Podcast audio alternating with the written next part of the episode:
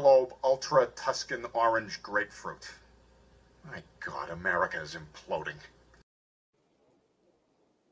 Hello, everybody. Welcome back to another episode of Fan Zone Debate. Uh, this is the start of round two of the tournament, and an exciting one we are going to have. We have Richard Schwartz, who is the number six seed in the tournament, uh, just uh, went up against, I believe, Jim Green in his last match, playing very, very well to win that match, going up against Amaru Moses, the 14 seed, I believe. Yes. We did not see Amaru in round number one of the tournament uh, because he got a bye because things. Get over it. Don't worry about it. So, uh, but uh, that's okay. Amaru is here, ready to play. It's been a while since he's been in the debate arena here, uh, but I know he's ready. I know Richard's ready. This is going to be a good match. Cody, you're here with me today. How are you, and what do you think about the match? Oh, I'm just you know excited and just jazzed. Um, uh, I'm glad we don't have to talk about correctional facilities or anything like that tonight. So this is going to be a lot of fun. Um, and uh, I expect actually a good match. I think Jim thought he was going to have an easy match against Richard, and Richard proved that he knows what he's talking about. And Jim Green had to suffer that loss. And Amaru was so good that we just didn't even give him an opponent. He just like went to the next round and said, Hey, I'm ready to play. So, you know. It's true. It's a great time. And we yeah. got Maggie here. This is this is this is the best night ever. Yeah. Speaking of her, Maggie, welcome. Uh you were you judged the first match of round one. Now you're back to judge the first match of round two. So how are you and uh are you excited? I'm good. Um, I have never seen either of these players play before, I think. So it is, I'm excited to see what they bring to the table. Um, and yeah, I hopefully won't be here for the first round uh, match of round three. So, well, there's only two matches in round three, so I'll let you pick which one you want to be here for, and you can do that then. okay, so uh, let's bring in the competitors, starring uh, starting with Amaru, Amaru, welcome. Uh, like we've said, you weren't here in round one, but not. That's not your fault. You get to move on, and you're now here for this match. Uh, how are you feeling about today's match? I am hella excited. I have not been able to debate anywhere in about a year. Uh, I think my last debate is when I beat Nick Tuig, except y'all put the one in the wrong column, but that's neither here nor there. Um, no, he actually, that was actually a really good match. Um, mm. It could have gone either way, to tell you the truth. Um, he just said he thought I won, so I'm going to take that as a as a victory in my heart. Um, I'm I'm I'm just I, I said it before, and the last time I was here, I'll say it again. This is where I thrive this, this is me. I debate. I debate all the time. I know how to do this. Um, but I'm really excited to play Richard because because uh, y'all said it. Jim thought he was gonna have a, a good match, and I've debated Richard on my show, and Richard knows how to talk. He knows how to debate. He is sneaky good at this. So I am just I'm very excited to be able to yell at somebody. It's, it's, so great.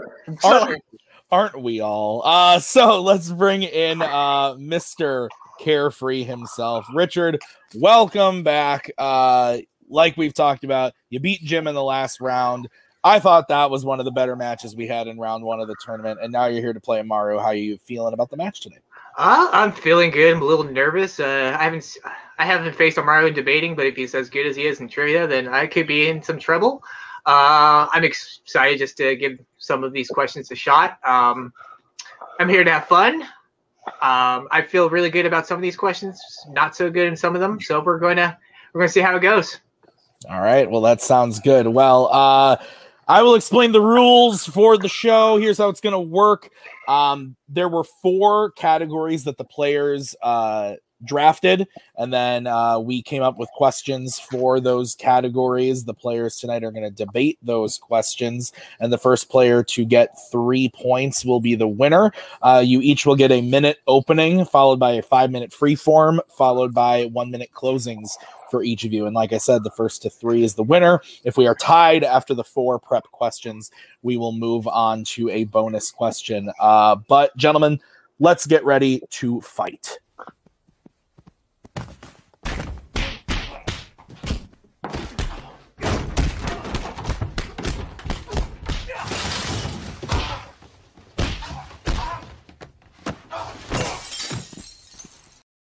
All right, guys. Uh, the first category that you are going to be debating this evening is going to be in the category of the Marvel Cinematic Universe. This was drafted by Richard, and the question is what is the best action scene in a phase one MCU movie? Uh, so, Richard, you drafted this, so you get to go first. You have one minute to open your argument when you start talking, and I will come in to give you a 10 second warning. So the best action scene in Phase One is actually a lot difficult than what it you would think it would be because either um, some of the scenes were not as long and just not as memorable, or they were too long and cannot be considered a scene.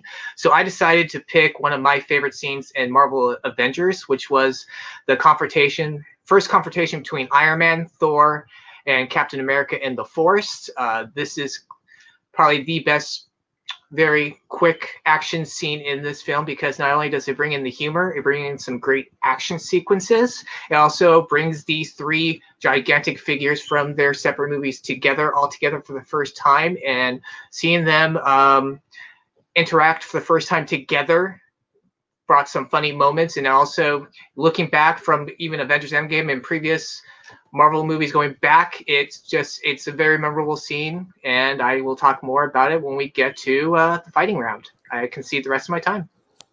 Conceding two seconds of time. Very caring of you, Mr. Carefree. All right, Amaru, you now have one minute to open your argument when you start talking.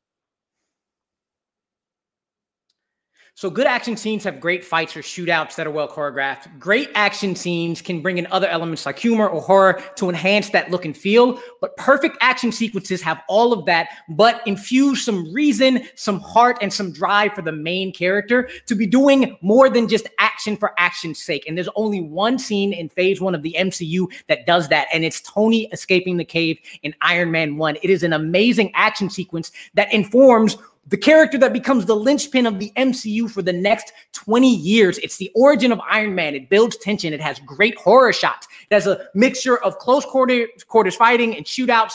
It has some humorous moments. It has a moments of badassness for the antagonist at the time. An epic finale with flamethrowers and the first flight of Iron Man, all in a practical suit, making it look so much better. And all of that isn't even the best part of it. The best part of it comes with one word, and that one word that I'll talk about later is Yinsen. Time. All right, uh, guys, five minute of free form debate when one of you starts talking. So, um, if we were talking about probably the best, like you know, uh, emotional moment in the MCU, I would definitely say your scene takes it because you have the death of Yinsen in that whole scene. But we're talking about best action sequence, and we're just focusing mainly on the action part.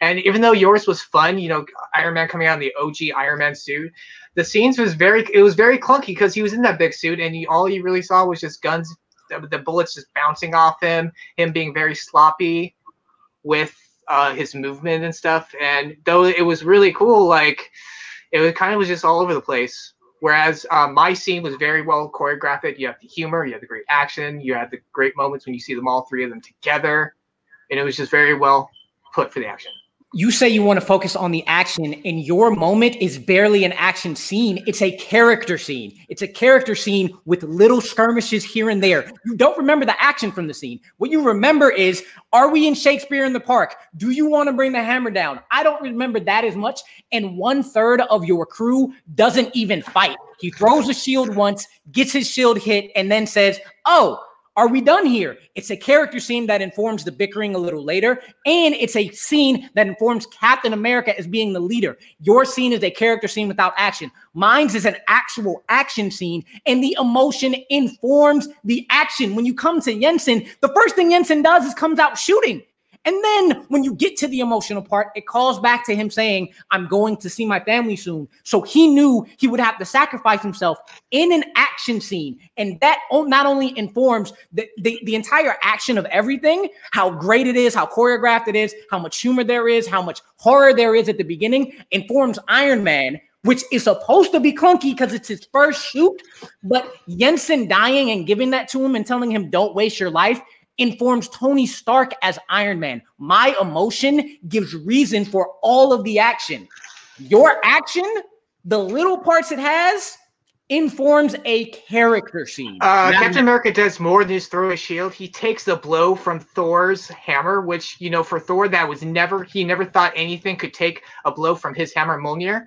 And then also you're saying the only thing remember is Shakespeare part. No, you remember uh, Thor using the lightning against uh, Tony Hawk's suit, the power being full 300 percent. Oh, Tony's like, well, look at that, and he blasts Thor into the the the forest. And this is the first time Thor actually had real confrontation from an actual Earthling and we see the great action again. Uh, talking about your scene, your scene gets really fun when he's pumping, you know, walking around, you know, pumping, and then when the death of Jensen happens, it kind of takes away from the action because you get that emotional moment, and it doesn't really pick up after that because all you're seeing is just explosions, explosions, bullets bouncing off, but you don't really see.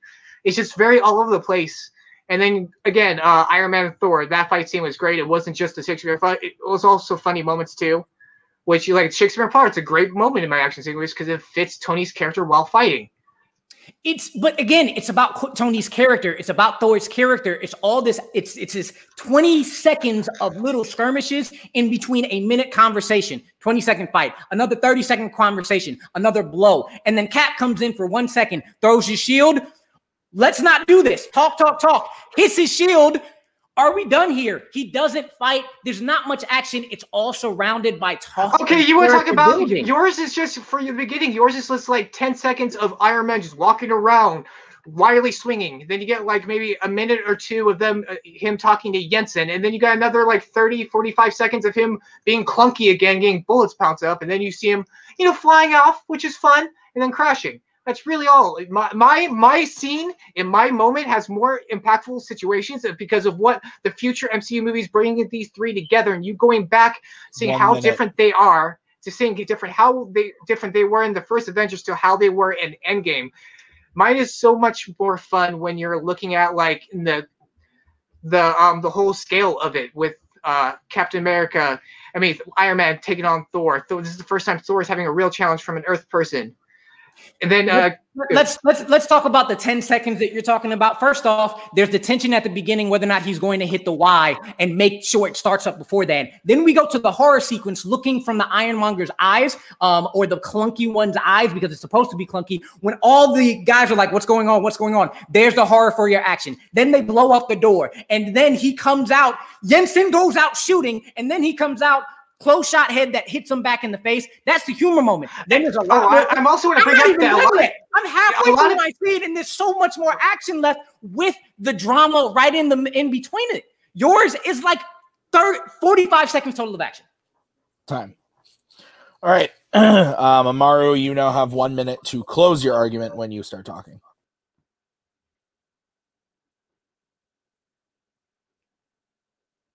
Richard said there's not much action in my scene and it's all over the place, except there's a great timeline of what happens. And I only got through halfway through the scene. You still have, you have the horror moments, you have the tension, you have the humor moments, you have bullets, you have explosions. And then he said it doesn't pick up after the emotional scene that basically informs the entirety of the main part of the MCU. You have huge flamethrowers in the first flight of an Iron Man suit. It brings your actual character, the main character you have for the MCU, to life. It informs what Iron Man's going to be and why he's got to improve it. Then it informs Tony Stark as a character because you don't want to waste your life. While his scene, it is about the tension between the crew while they're talking and speaking. It kind of informs the bickering scene later, but it also informs Captain America being the leader. It's a character scene that has little fighting moments in between, while my emotion, humor, and horror intenses a very great Time. action sequence. All right. Richard, you now have one minute to close your argument when you start talking. If you want multiple bullets flying off each other and multiple just random explosions like a Transformers movie, yeah, this scene is for you for Iron Man. All he really does is walk. He's walking around being wildly rigging for like 10, 15 seconds. A great emotional scene with Jensen, but we're talking about action sequence. And again, more flamethrower. It's just random explosions. My Captain America 4 scene, yes, I guess maybe not as many actions, but they're very choreographed. You see the tensions of all three of these people coming together. How cool was Captain America taking the blow from Thor's Mjolnir, seeing the damage in the aftermath, seeing the humor between Iron Man and Thor, seeing the blast between Thor, having Thor being conflicted from an Earthling for the first time. Mine had humor, great action sequence. You get to see these three, the Trinity, the Marvel Trinity, come together for the first time, and you're looking back to the from Avengers Endgame, other movies. This still really stands out, still holds together today. The Iron Man 4 scene, I mean, the Iron Man cave scene is fun, but it's just him walking around getting hit with bullets. Time. All right. Bring in the judges. and uh do we have our answers written or do we need some time? Maggie is muted. I'm good. Sorry. You good, Cody? Yep. Okay, uh, I'll go first. I'm giving the point to Amaru. Um, I think that when it came down to explaining the action in the scene and why the action uh, was so good in the scene, uh, he did the better job of that uh, while also bringing in funny moments, horror moments, uh, emotional moments. And Richard just kind of kept talking about the same two or three moments of his scene, whereas Amaru brought up a lot. Uh, so that's where I'm going. Cody, where are you going? Yeah, somebody's just argued with this person in uh, YouTube comments. I'm going to go with Amaru as well. Uh, he doesn't back down, and he does really well with uh, actually painting the picture of action. So that's what I wanted to hear. I didn't care about the really other elements, but he painted the best picture of action. So, And Maggie, your point doesn't count, but where would you have gone? Uh, I also said Amaru for the same reasons that you guys did. All right. So Amaru gets point number one as we get into question number two. This one was drafted by Amaru. It's in the category of crime films. And the question is What is the best line in the Oceans trilogy? Uh, so, Amaru, you drafted this. You get to go first. One minute to open when you start talking.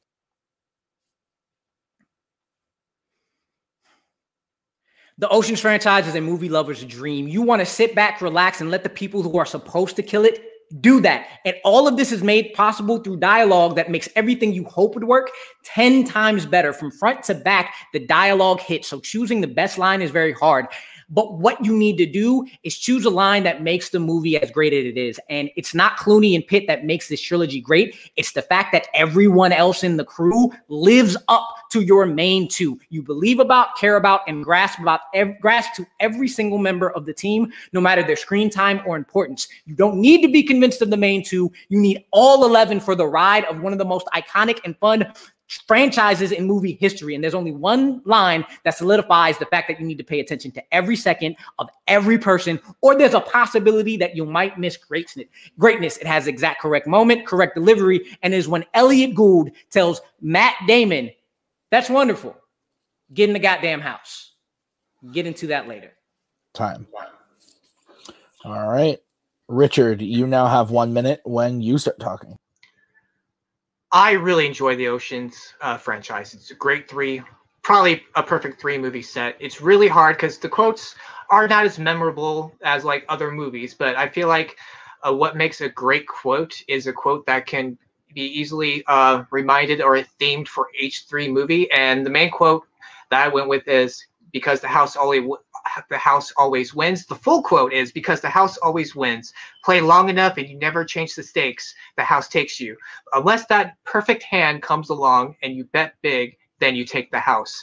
That whole quote sequence sums up Oceans 11, 12, 13. The reason why the Oceans team is doing what they're doing. They are trying to take down the man, take down the power. And I think, you know, in life, we can definitely relate to that. And I will argue more about this when we come to the fighting sequence. And once again, I concede the rest of my time. All right. Five minutes of free form when one of you starts talking. All right, so so Um, yeah, you need the you needed to have a theme of it, and the theme of why Oceans is so amazing is that every single person is important, and my scene comes at the exact right moment and delivered the exact right time. It's the first time everybody is together. Linus is kind of representing the audience. It's where we're at the point was like, should we all go forward with this? The first time everybody's together, Danny says, "Hey, look." You're gonna be doing something dangerous, could get you uh, in jail. Uh, no hard feelings if you don't come through, but if you are, come in. And Linus is the one sitting down, like, should I do this? So he's representing the audience. Should I get into this movie, even though I've seen uh, Pitt and Clooney, and he's wondering, should I get into this heist? And the probably the tenth billed guy is telling the third billed guy. He comes up to him and says, very casually, "You're Bobby Caldwell's kid, right? How do you like Chicago?" Damon responds, "It's nice." Oh, that's wonderful. Get in the goddamn house. It is the perfect moment delivered to snap you into, oh my gosh, it doesn't matter whether it's the 10th Amar, billed, the you are coming up way too much within that line. You were coming up with some. It was just a funny line in that one moment. It was cute, but it's a very forgettable if you're watching the rest of the movie. The more action sequences, uh, the the com- this Casey Affleck and his brother in that scene is really funny, way more funny than that line. My the house always wins. My whole quote is the reason why Ocean's 11, 12, and 13 are they're doing what they're doing. They are tired of the big, the you know the manager hotel. They are trying to take the money. They're trying to take down what seems nearly impossible in Ocean's 11. It's why when Rusty is asking Danny, why are you going through so much to do this, to come up with this plan? And that is the reason, because he's tired of the house always winning, the, tired of the, the rich people always prevailing. My quote is the main reason in Oceans 11, 12, and 13 is why they're doing what they're doing, because they're tired of seeing the rich prevail. They want the underdogs to finally win. Your your your your quote is it's a funny moment in that scene, but you, you don't remember it past that point. Like it, it dies out that quote. There are so many other memorable quotes in that movie other than that line.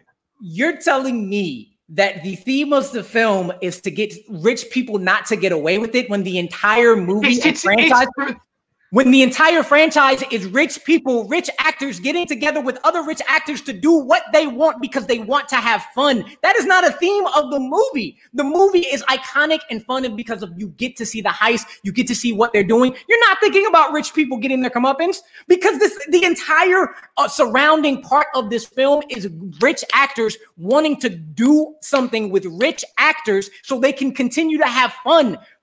It's not no, about we're not talking about actors. We're talking about the characters, not everyone. We're talking about the characters. You're talking about just the actors. I'm talking about the characters in the movie are doing what they're doing to take down the. Let's go with the first one, Ocean's Eleven. They're taking down the hotel manager, the the hotel, the casino manager's money. They're trying to take take that away from them. They're Okay, trying to. keep going, keep going. No, I'll let you. Oh. I was saying, I, I, was saying, you brought up the characters and you brought up this quote to talk about a theme, but your theme doesn't hold any weight about rich people getting their comeuppance. When one, the entire movie is rich people acting rich people. But if you want to talk about going into characters, George Clooney isn't doing this to get at to get at the rich people. He's doing it to get his wife back. That's what he's doing it for. Now, No, that, that's not his main reason why he's doing it for. That's something he wants eventually in the movie because he doesn't know his wife's going to be there. He wants to make the perfect score, to do the theft, to get the perfect score, something that has never been done, which is utterly impossible. And I'm not. that is the exact opposite of doing it for the rich people. It's for his ego or for his It's, wife. it's the main theme though. Like it, like for, for taking away from outside of the movie. It's you know something's been done because the rich will always get richer. Especially oh, okay, we'll go to Ocean 13. That's a clear example of that. But yours is just a funny moment.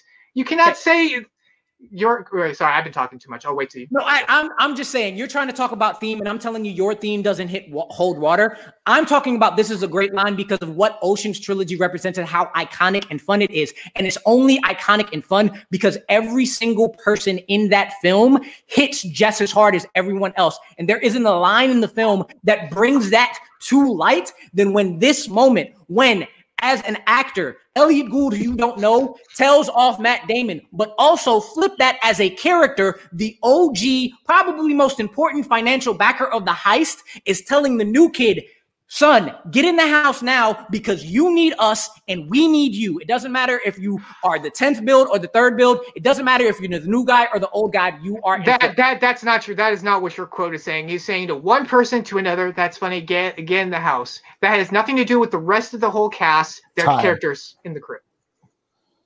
All right. Um Amar after this. Okay, so Richard, uh you get to close your argument first. One minute when you start talking.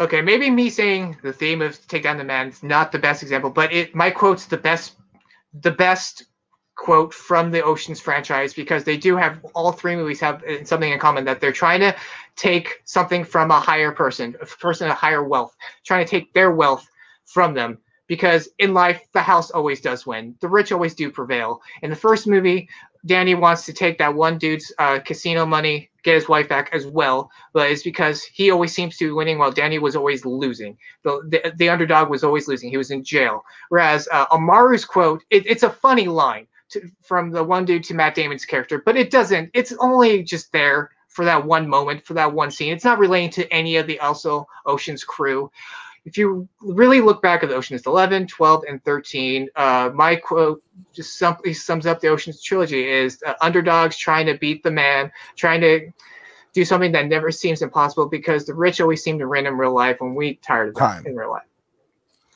All right, Maru, you now have one minute when you start talking.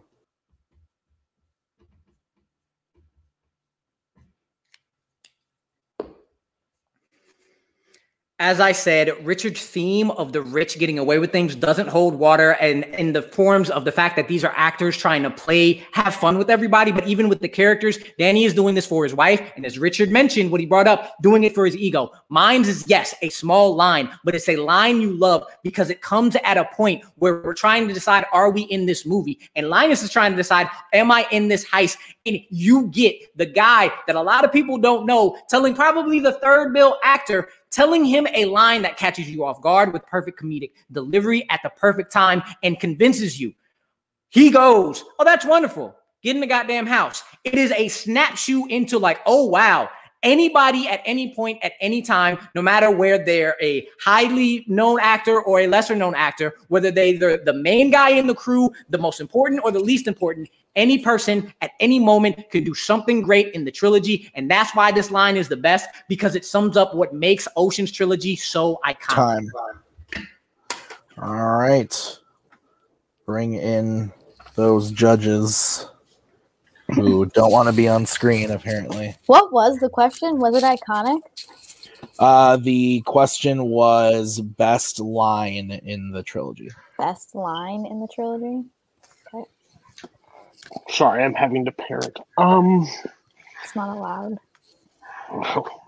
come take it over. That'd be great. No. Okay. Um, we all good? Eh, Sure. I guess. Maggie, you get to go first. I know this is why I'm sad.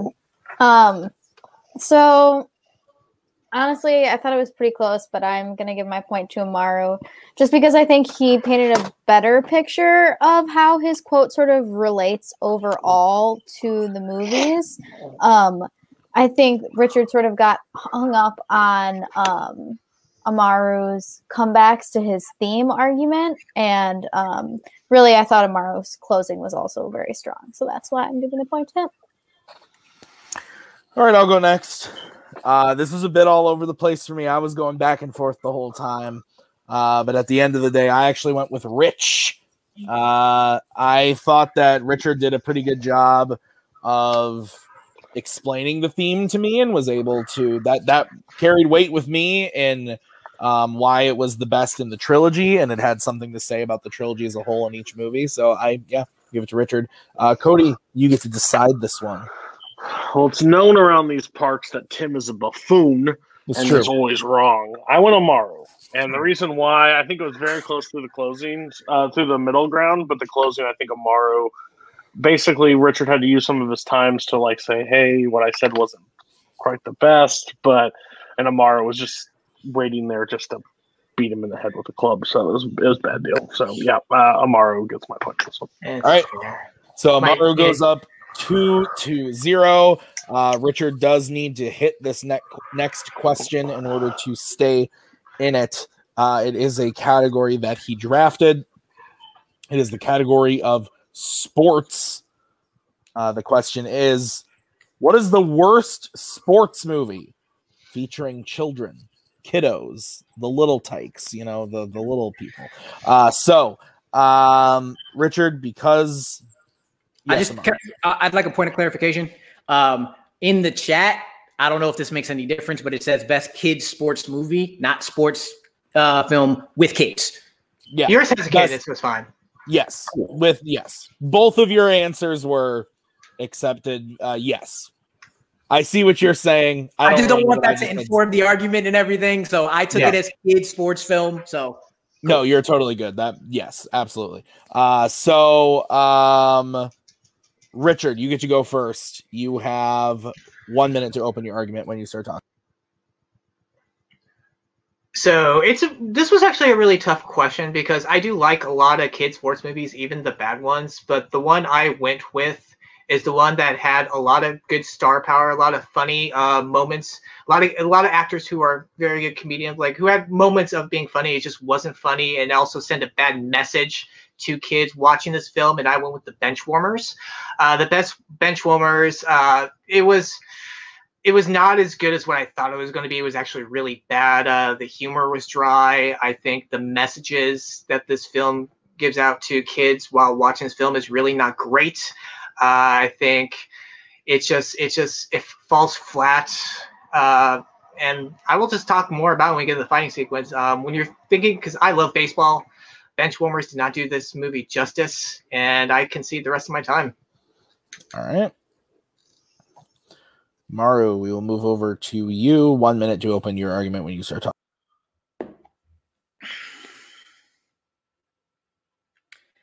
Kid sports fi- films need to have lessons. They need to be funny who they're marketed to, and they need to have characters that kids remember. Often a human, a cartoon, or an animal. So, like in Little Giants, you got Icebox. In The Sandlot, you got everyone. In The Beast, even in Rookie of the Year, you got Rowengartner. Uh, great kids sports movies put together an intelligent story with all of these elements because they know kids don't need to be dumbed down to. They just use those easy things to give access to intelligent themes and lessons. You know what bad sports, kid sports movies do? Hey kids, it's a monkey playing baseball. You'll enjoy the fart jokes, right? You'll enjoy that guy from that show that your parents watch. Magic. Hey, stock characters. Great. Um, the worst kid sports movie, maybe the worst sports movie ever, is Ed. It is a film that they put together like, you know what? I don't think kids can understand intelligent films. I don't think kids can understand intelligent teams. So let's just put a chip in a baseball outfit, let him play, and Time. yeah. Strike yeah from the record. Uh okay. So uh Ed versus the Benchwarmers. Five minutes when one of you starts talking. Um, first of all, uh, no one was expecting Ed to be a great film to begin with. It only grossed four million in 1996, which uh, inflammation it was about six million. My movie grossed about 57 million, and it was absolutely terrible. Uh, and also, when you're saying that you know kids in the 90s did like that type of stuff, they did love you know having monkeys playing baseball or monkeys playing sports. Uh, that's why MVP happened, Most Valuable Primate. Uh, Air Bud was a dog playing basketball, and then they did multiple sequels. Kids love that. There was no ex when Matt LeBlanc was your key actor. Your go get. Hey, here's an actor you'll know. You're going to be in trouble to begin with. No one's expecting Ed to be great. Uh, my movie had. Rob Schneider, which he was great in Deuce Bigalow. He wasn't great in other things, but he was great in that. Uh, yeah, Jon Heder, who was funny in Napoleon Dynamite, Blades of Glory. He's done other funny work. David Spade is really funny dude, so you're expecting him to be funny in that, and mine wasn't fun. It, it was not funny.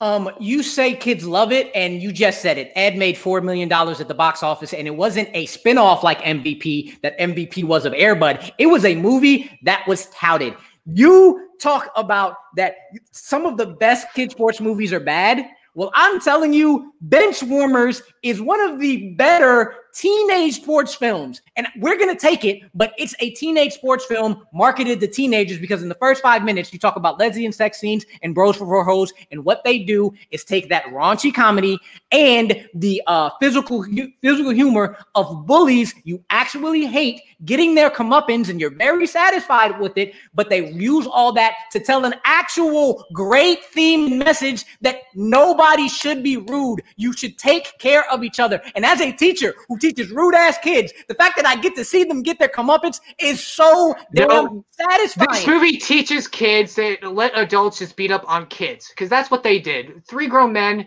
just beating up on kids. Yeah, maybe they're bullies, but it doesn't mean teaching kids to be bullies back. That's what the Benchwarmers basically did: is to be bullies back. Whereas you- Ed, it's a fun movie about uh, an animal who's giving hope, hope to a team that was kept on losing. And yeah, the acting's not great, but Matt LeBlanc as your star wasn't going to be great to begin with. He was like he's in Friends. He's not even the funniest person people go watch Friends for. People watch it for Ross, for freaking Phoebe, for Chandler. Matt LeBlanc's other movie was Lost in Space, and that was garbage too. You weren't expecting this movie to be great. People were actually expecting Benchwarmers to be good, and it wasn't good. And the whole message saying that it wasn't meant for kids. Um, the whole point of the Benchwarmers was three adults um, trying to stick up for kids who never get picked for actual sports. But uh, it's just mainly adults. Sticking up for kids that cannot fight back. Yeah. You know what they do? They play them in sports because it's also their parents who are big assholes. This is the ultimate nice guys finish first movie because because yes, it's the adults who are playing sports to get them back, but they're doing it for the bench warmers. And you know how that actually pulls through the theme? It's through Rob Schneider, who the entire time you thought he was bullied as a kid, you were like, "Oh wow, I feel for this guy. He's actually a nice guy." all, and no then one- you realize, and then you realize he was he's so tormented. He doesn't want a kid because he was the bully as the kid, and you didn't Okay, see uh, that. no coming, one, everyone, that everyone. Okay, I'm gonna stop it right there. Everyone knew that he was gonna be a bully. It was very predictable in that movie. Well, you're an idiot then. No offense, Hey. you are an idiot if you didn't expect it. And you're talking You about how I'm not. your movie. You So- saying your movie's not. Your movie's actually kind of fun. Like it had that Harry and the Hendersons vibe. You know, a nice family film with a. It also has the Air Bud feel. And I don't know why. Why is your movie so bad compared to mine? Also, my movie also teaches like it teach kids to, just to bully back. It, uh, So- also show. Yeah, go on. No, you go. I'll- So, so I've already mentioned how Rob Schneider's character teaches you you don't want to be. a okay, no. Well, go to your movie. I'm- But- why is your movie quick, worse than at mine? the at the end of bench warmers, the bully kids actually go against their bully adults and give the bench warmers a home run, even though they're fairly beating them. They come together in the end. Kids saying we shouldn't be bullies. My film has no coherence. You don't remember anything. It, it tells kids you are not intelligent enough to understand anything but the My- okay. lowest branches. I will say my movie also very stereotypical nerds, which is that is not how people are in real life. They do the whole Steve Urkel thing, where a lot of people were offended by that because they're ner- nerds are not that way, and they also make fun of the handicapped with the the, the dwarf. So that's a very stereotypical thing to do. It's also very offensive in that way. Also, teaching kids it's okay to drink alcohol. It's just for a funny moment with the the Cuban dude pretending he is twelve. It's the just dwarf, everything you're talking about, it actually comes full circle. The dwarf is the one that is touted at the end of the film. Time. All right, Amaru, you now have one minute to close when you start talking.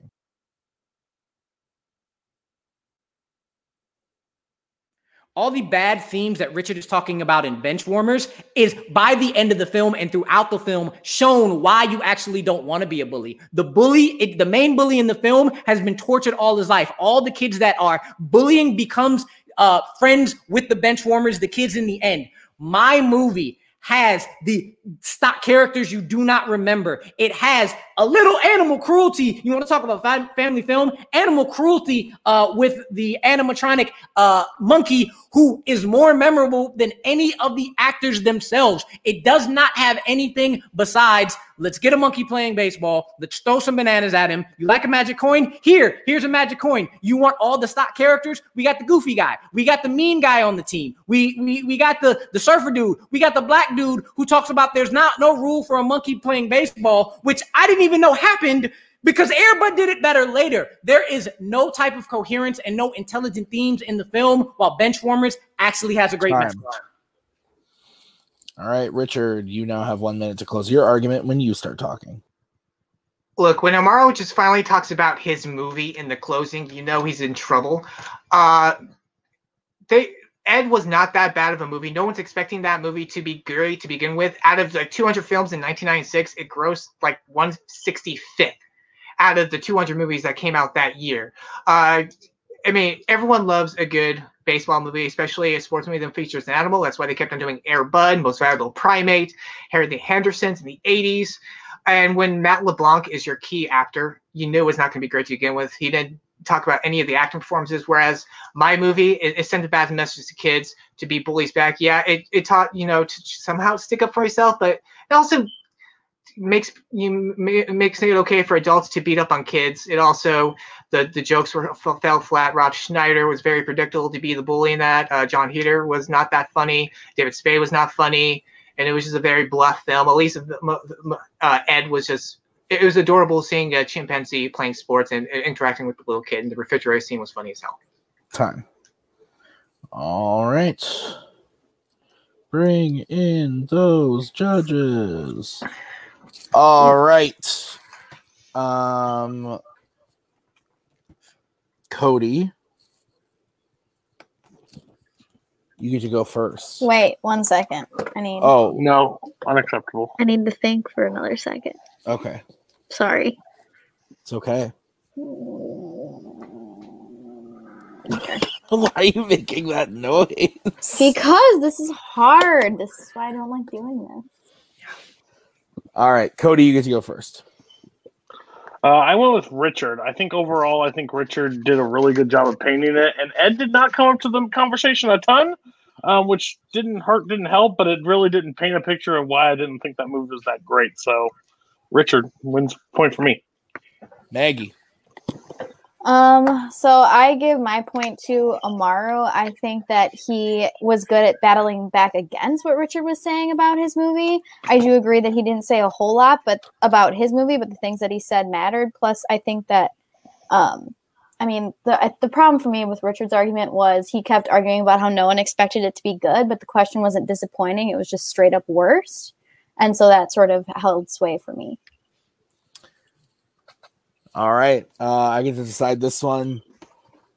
I also went with Amaru. Uh, I think that everything that Maggie basically just said is exactly why they they kept saying about how uh, Richard or Amaru wasn't talking about Ed that much, and to me, he said just enough that he needed, and uh, Richard was like just talking on and on about the bench warmers and why the bench warmers. Uh, all these terrible things about it. And Amaru was able to be like actually no these those bad things you're talking about are actually the lessons that actually end up being good in the movie. And uh yeah so I give my point to Amaru which means your winner Amaru Moses. Uh we're to start by uh actually talking to Richard. Richard um I think you played really really well today. The score I think is you know is, is rough but man I think that all three of those are really close um you played really, really well, like you always do. Uh, so I'm sorry that it, it, turned out this way for you, but how are you feeling about the match? I'm a little bummed I didn't get at least one, but again, it, it, it was mainly on me. I need to learn to speak better, be able to project my words and how I'm trying to think of them. I always have trouble with that sometimes. Uh, this time it actually didn't matter. Amaru was able to come back great. Uh, fun fact, I've never seen Ed, so I was just had to base it on scenes I saw on YouTube. And you know, I tried. At least I got one vote. it was fun. I can't wait to come back later on in the future. Yeah, absolutely. We'll absolutely have you back. Is there anybody that you want to debate, like that you've seen around here, that you want to just smack uh, around a little? nah I just you know, whoever wants to face me, I'm always there. It doesn't matter who I face. Hopefully, I can get to get back to my 2000s comedies where I get to use that next time. yeah, yeah, absolutely. Uh, you will be able to draft whatever you would like next time. Yeah. So, so Richard, uh, like I said, I don't think the score represents how well you played today, but uh, nonetheless, you played you you played very very well. We'll, we'll see you uh, either later on the in the season or next season for sure. But let's move over to Amaru. Uh, Amaru, you got the buy in round one, but you showed today uh, that you definitely uh, deserve to be here and that you're you're playing really well. Uh, how are you feeling? Um, I want to give all props to Richard. Um, that Oceans one, he had me on my heels with a lot of things I wasn't expecting, and he really had me on my heels in that sports one. He got me over talking about his film and not about mine. So I, I was, I was getting ready for question four. I was very much like this could easily go either way. And I'm actually very happy it didn't go to question four because that next question would have been a doozy for me to pull off.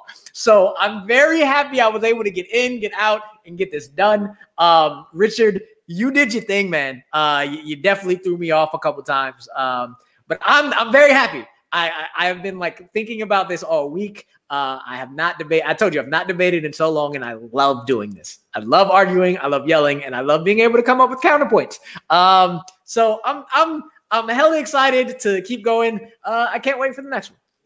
Absolutely. So uh, the next one is going to be uh, you are going to be playing the winner of RJ uh, everyone's uh, everyone's favorite Red Ranger, and Caleb Coho. Those are your those are your options. Uh, so, what do you think about either RJ or Coho? I am excited for either one. Uh, I've never been able to debate Coho in any way. Um, uh, I'm so, sad but I've seen You don't I've- want to. uh, I've seen Coho debate, and he's really You're good. not missing much. But again, very similarly, RJ's been on my show, and I've seen him argue, and I know how well he at, he, he is at it. I know how good he- both of them are. He's It's just gonna- stubborn. It's gonna be fun. Either way, it's gonna be fun. Uh, I'm very excited, and I can't wait. Absolutely. Uh, so that'll be coming very, very soon. Uh, Amaru, congrats on the win and the knockout today. Uh, Cody, final thoughts on the match. Oh yeah, I think Richard did really well. I mean, the KO is not what you want on your record, but Amaru is again, like I've said, I've argued with this man in the YouTube comments, and he's still wrong about that. I can still stand by that. But at the end of the day, he has a really he's he's passionate. So it's really great to have somebody that's really passionate about debate in this league. It's exciting to go. I'm not looking forward to either Coho or RJ next because God, this match was loud and Richard didn't really say a whole lot. So like it didn't yell. So um, which is Coho's going to yell, and so is RJ. So this is going to be a loud next match. So it'll be fun, and I hope Maggie's back because it was so fun to have Maggie here. I enjoyed seeing her. Maggie, uh, Mhm. final thoughts on the match. Yeah, no, I agree with what you said. I don't think that the score necessarily refle- reflects how um, Richard played because it was very close, especially for those last two questions. Um, but yeah, I am looking forward to see what both the players do next. Absolutely. So that's going to do it for us today at Fan Zone Debate. Uh, we will see you guys back here uh, in two weeks for the next match, which is one that uh, we're so excited for. Caleb Boatman taking on Nick Tuig. Uh, You're excited for it. I'm not. oh man, shit's gonna crumble. It's gonna be great. We'll see you guys in two weeks for that match. But until then, thank you to Amaru and Mr. Carefree, Richard, uh, Cody, Maggie. Uh, we'll see you guys next time. Bye.